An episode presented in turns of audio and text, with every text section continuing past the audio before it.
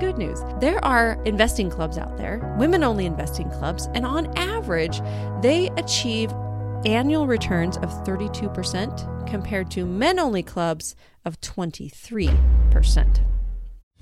Welcome to the Quiet Wealth Podcast, where we talk about money mindset, how not to be broke, simple step by step strategies to conquer your finances, and the entrepreneurial spirit that will get you there. Your host, Camilla Jeffs, has been a student of money for over 20 years. She started out broke and has built real wealth for her family through steps you can copy. Camilla is on a mission to help thousands of people just like you build true financial stability. Welcome back to the podcast. So excited that you've joined me today and honored that you spend your time with me. I appreciate that so, so much. Today, I'm talking about something that I'm very passionate about, and it's why women must become investors. So, every woman can become wealthy. And I believe that. I believe that. And I believe that it just takes some education and some desire and some action to get there. And that's one of my missions is to help women become wealthy. Now, we do have some things stacked against us, right? Most women don't get a financial education until it's too late, after they get divorced or widowed, and then they suddenly find themselves forced to deal with everything at the worst possible moment. Women still earn typically 80% of what men do, and women are the ones hurt most by corporate downsizing. One of the reasons for that is because it takes women on average longer to find another job. Um, and they also have to take on the emotional and mental burden of figuring out childcare for all the children and all the pieces that happen. And so that's why it hurts women more than men. And on average, women have accumulated 34% less money in their retirement accounts than men.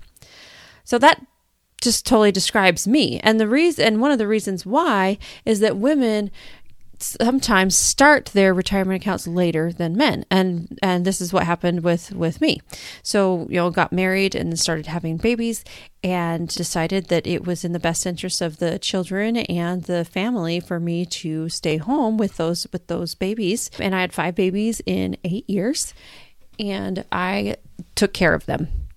So that means i had zero dollars in a retirement account. I didn't have one and I wasn't until I went and got my MBA, went back to school, got my MBA when my kids got a little bit older, and I graduated at 38 and then started my corporate career that I started building a you know retirement account like a 401k and, and things like that. Well, my husband, he started his retirement account around age 24. So he had about a 15 year uh, head start on his retirement account for me. And that's exactly why his account is much larger than mine because of that gap in when you started your corporate career.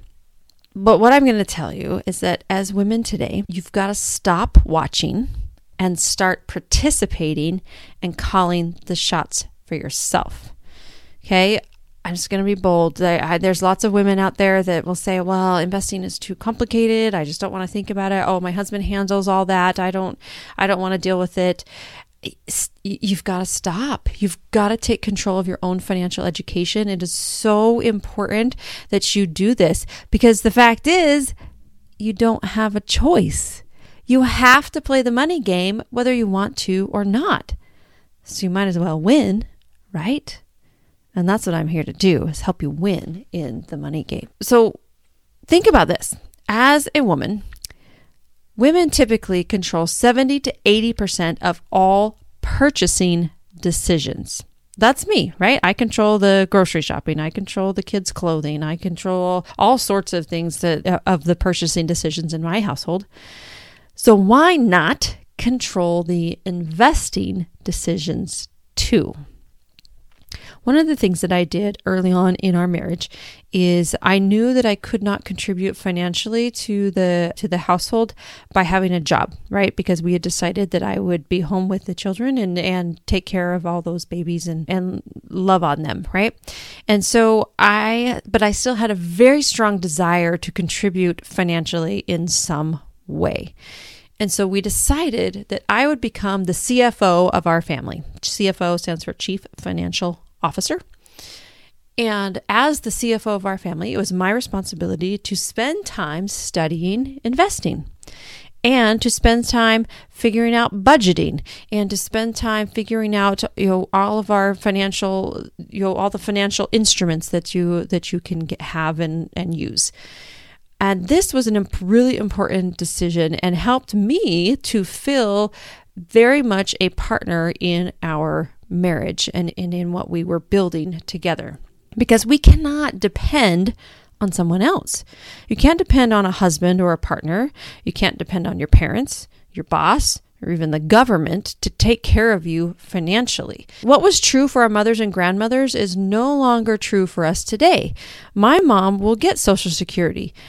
I am very skeptical that I will get anything from Social Security once I turn 65. And then also like our parents were had pensions. My father had a pension, which meant a pension is just simply where you they the company said if you work for us for 30 years, we will continue to pay you after you stop working for us and it was a benefit and so they the the company would contribute so much money into an account every year that you worked for them and then you get this pension well, that doesn't happen anymore. There's no pensions out there. Social Security is almost bankrupt. What was true for them is not true for us today. The 401k was a great instrument for them to build wealth. It is not a good instrument for us to build wealth. So we have to do it differently and we have to figure things out differently. Women have to learn to invest so you can secure life for yourselves and for your children. It's just simply not an option, right? The rules have changed and it's time we take control of our financial future. And it's also time to break away from all those stereotypes about women and investing. You cannot use the excuse, that, oh, I'm not good with money, or I don't know anything about investing. You have the choice to either accept you have no place in the world of money and investing, or to take control of your financial life. And that's what I'm here to teach you, to help you, and to get you where you want to be. So now let me tell you some good news. There's really good news here. I know I've talked about kind of some bad news, but here's the good news. There are investing clubs out there, women only investing clubs, and on average, they achieve annual returns of 32% compared to men only clubs of 23%. Now, why is that? Why does that evidence point to that women are actually very good investors? Well, there's some advantages that we have as women. Some of those are like ego driven, right? We have less ego. We're not afraid to say, I don't know. We're willing to ask for help and to get out there and to figure things out. Also, we're really great shoppers. I was a coupon queen for a long time as part of my contribution to the financial side of our family. I learned how to buy groceries for really, really cheap using coupons, right? I don't do that anymore. I've learned other ways to contribute to our family that are much more powerful than coupon clipping. But it was a great way for me to do that. I was really good at finding getting shampoo for 20 cents or even free and things like that. And so at you're a great shopper. So now you just got to replace that shampoo product with a real estate asset. And then you're going to be a really great shopper and you're going to get really good deals. We're also really good at doing our homework and we're more risk averse. So I am a very, very conservative investor. I am not willing to buy a property that has, for example, that has been burned up by a fire. Now, I know investors who make a lot of money going out and buying fire damaged homes, but the risk associated with that is very big because you could make a ton but you could lose it all. And I don't really want to play in the extremes. I'm not an extreme kind of person. I'm more of a in the middle ground. I like to have more predictability in my life, even though life can be unpredictable with five kids for sure. but I like to control as much as I can. And in my investing, I want to go after properties that are already 95% occupied, that uh, have already been performing well, that have cash flow coming in from day one, that I can make a few simple tweaks to and make the property more valuable.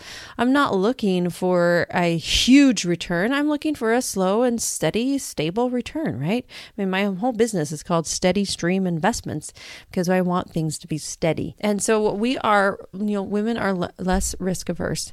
And then also we learn well from other women. And this was really important in my investing journey. My first 15 years of investing in real estate, I literally thought I was the only woman doing it. And part of that's my fault because I didn't get out and really seek for mentors in the space.